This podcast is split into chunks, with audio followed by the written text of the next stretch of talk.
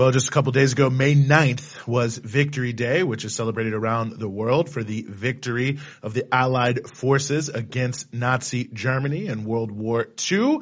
And certainly the Soviet Union was certainly the principal uh, uh, fighter there in that conflict and played the principal role in terms of bearing the brunt and uh, fighting the Nazi war machine. So brought many of those issues back into focus here. And to talk more about all of this, we are very happy to be joined here on the show by Carlos Martinez, who's an author and activist and the co-editor of Friends of Socialist China. Carlos, thanks so much for being back with us.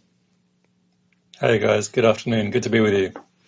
Well, it's great to have you. And of course, I will just plug this here, the end of the beginning about the history of the Soviet Union there, lessons of the Soviet collapse by Carlos Martinez. You can get that here in the U.S. at 1804books.com. But, uh, you know, very important issue because, you know, you raised this in the beginning of your book that the Soviet Union has many world historic achievements to its name, one of which being, uh, the Soviet legacy in World War II. And I was hoping we could just start there because especially here in the United States, uh, this is a completely untold story. All we hear about is, is D-Day essentially.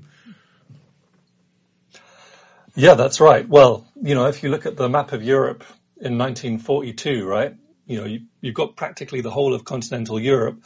It's occupied by the Nazis or it's occupied by Nazi allies. You know, Britain, where I am, was saved only by, you know, the helpful existence of the English Channel. And it was the Soviet Union principally working with the partisan movements in Europe that defeated the Nazis. You know, we don't talk about that. It's not fashionable to talk about that. It's not even, you know, in high school history curriculums. It, that's not taught. You know, in Britain, we seem to think World War II was won by a slightly chaotic evacuation of Dunkirk. Hmm. In the US, you think that it was the Americans getting involved at the last minute, rushing troops to Western Europe to prevent France and Italy from going communist, that that was some kind of crucial determining factor in the war. Of course it wasn't. It was the heroism of the Soviet Union, which lost 27 million people in the struggle to defeat fascism. And, you know, I think it's worth saying on, on this program that that victory was a victory for the socialist system not just, you know, a massive country. It wasn't just a victory for people's kind of patriotism and nationalist feeling. It was a victory for socialism, for rapid industrialization, for the kind of consolidation of forces and energy, um, and economic resources at a scale that would have just been inconceivable under capitalism. Like, can you even imagine that kind of preparation under the Tsarist regime? You know, factories were built to be mobile such that when faced with invasion from the West, they were literally shifted east so that production could continue throughout the war. And it was also, I think, a victory for the socialist system in the sense that working people, ordinary people, the masses, the vast majority of the population truly felt they had something to fight for. You, if you compare the fate of the Soviet Union and its actions in that war with what happened in France or what happened in Holland or Belgium or Hungary or any number of other countries, those countries' national armies collapsed in a question of days and weeks and months, right? The Soviet Union kept fighting and furthermore won, right? So this is a big part of that is that people were in a society that was built for them, something that working people had never had before there or anywhere else. And they were able to make extraordinary sacrifices to defend it. And, um, you know, the whole thing has a certain tragic uh, but important resonance today in the context of what's going on in Ukraine, right? Because where so much of the fighting is taking place now in the Donbass region, that's the same towns, the same cities, the same villages that so much of that incredibly intense fighting took place in the Second World War.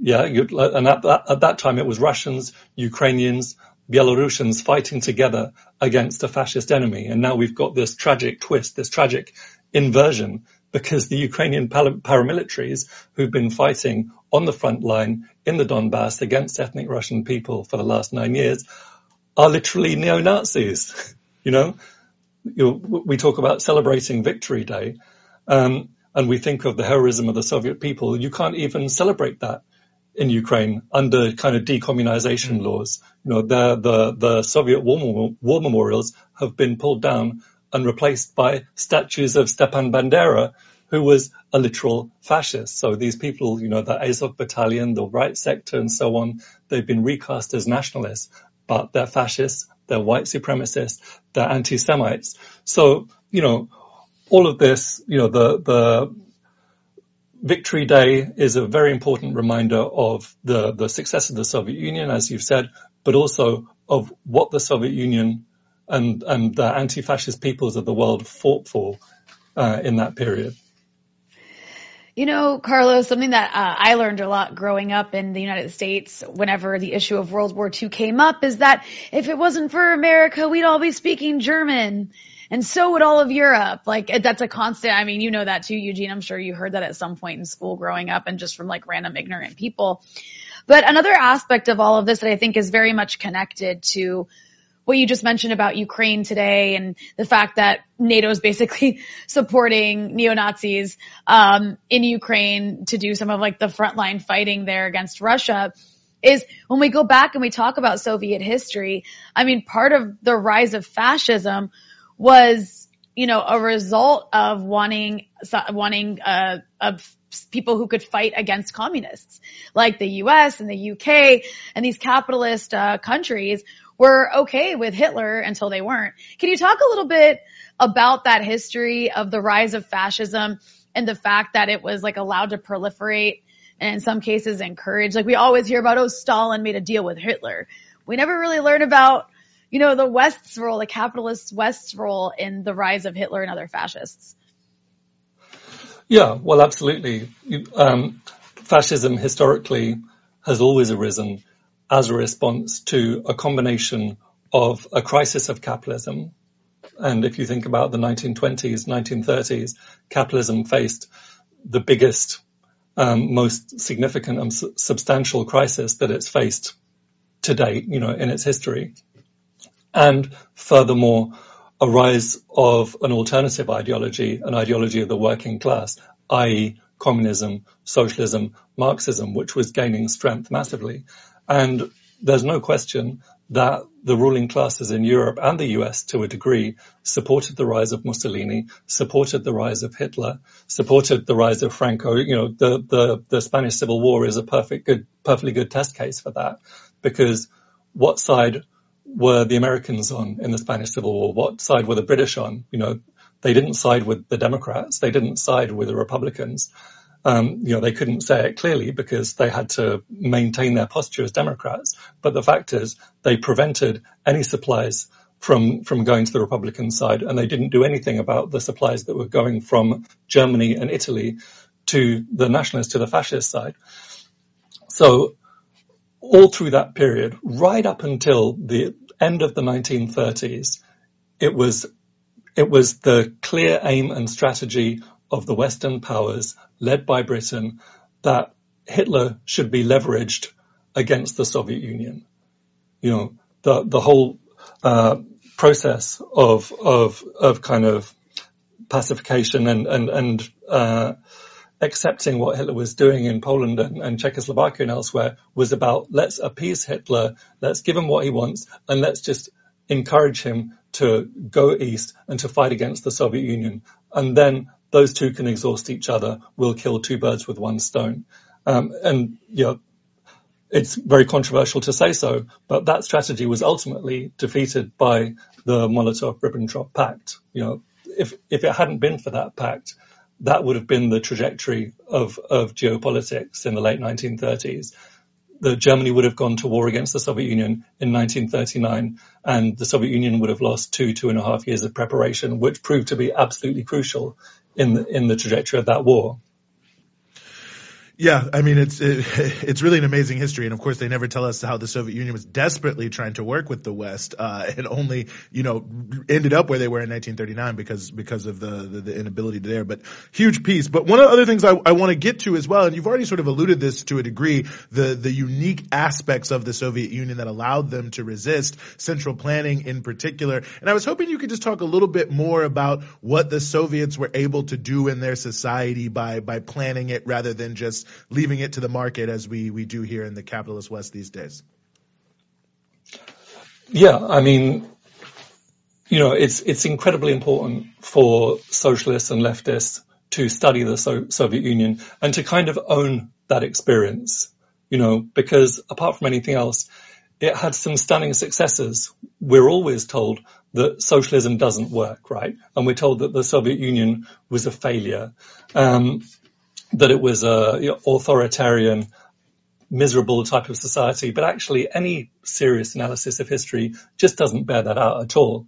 For one thing, you know, the peoples of the territories of the Soviet Union experienced an absolutely unprecedented improvement in their living standards. Feudalism was wiped out, which is not a small thing, right?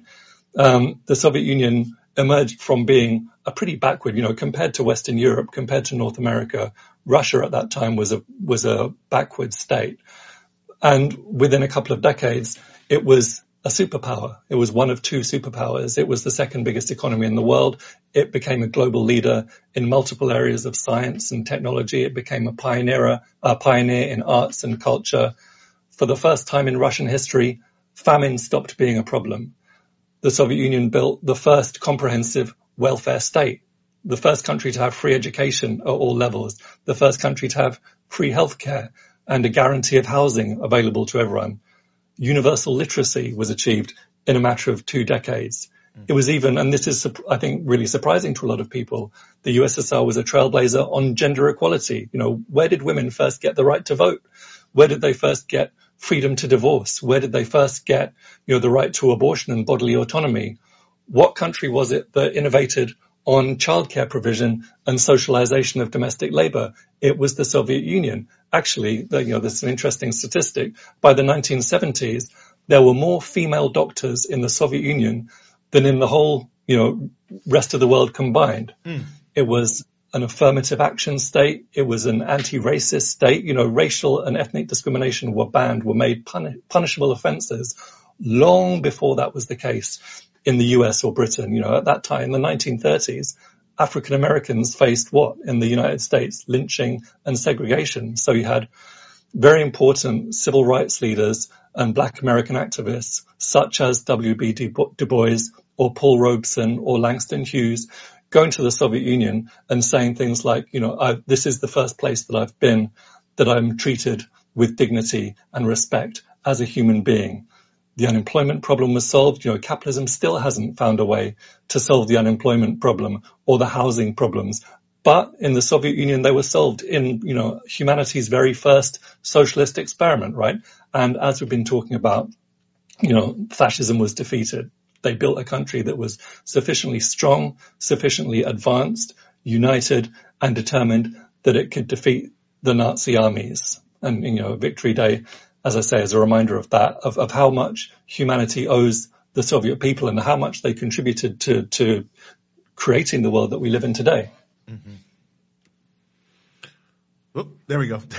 you for a second there, Carlos. You are back with us now, but I really appreciate this. I, sorry, Ronnie, did I cut you off? No, I was just cheering for the little like box rearrangement. Yes. no, no, which... absolutely crucial.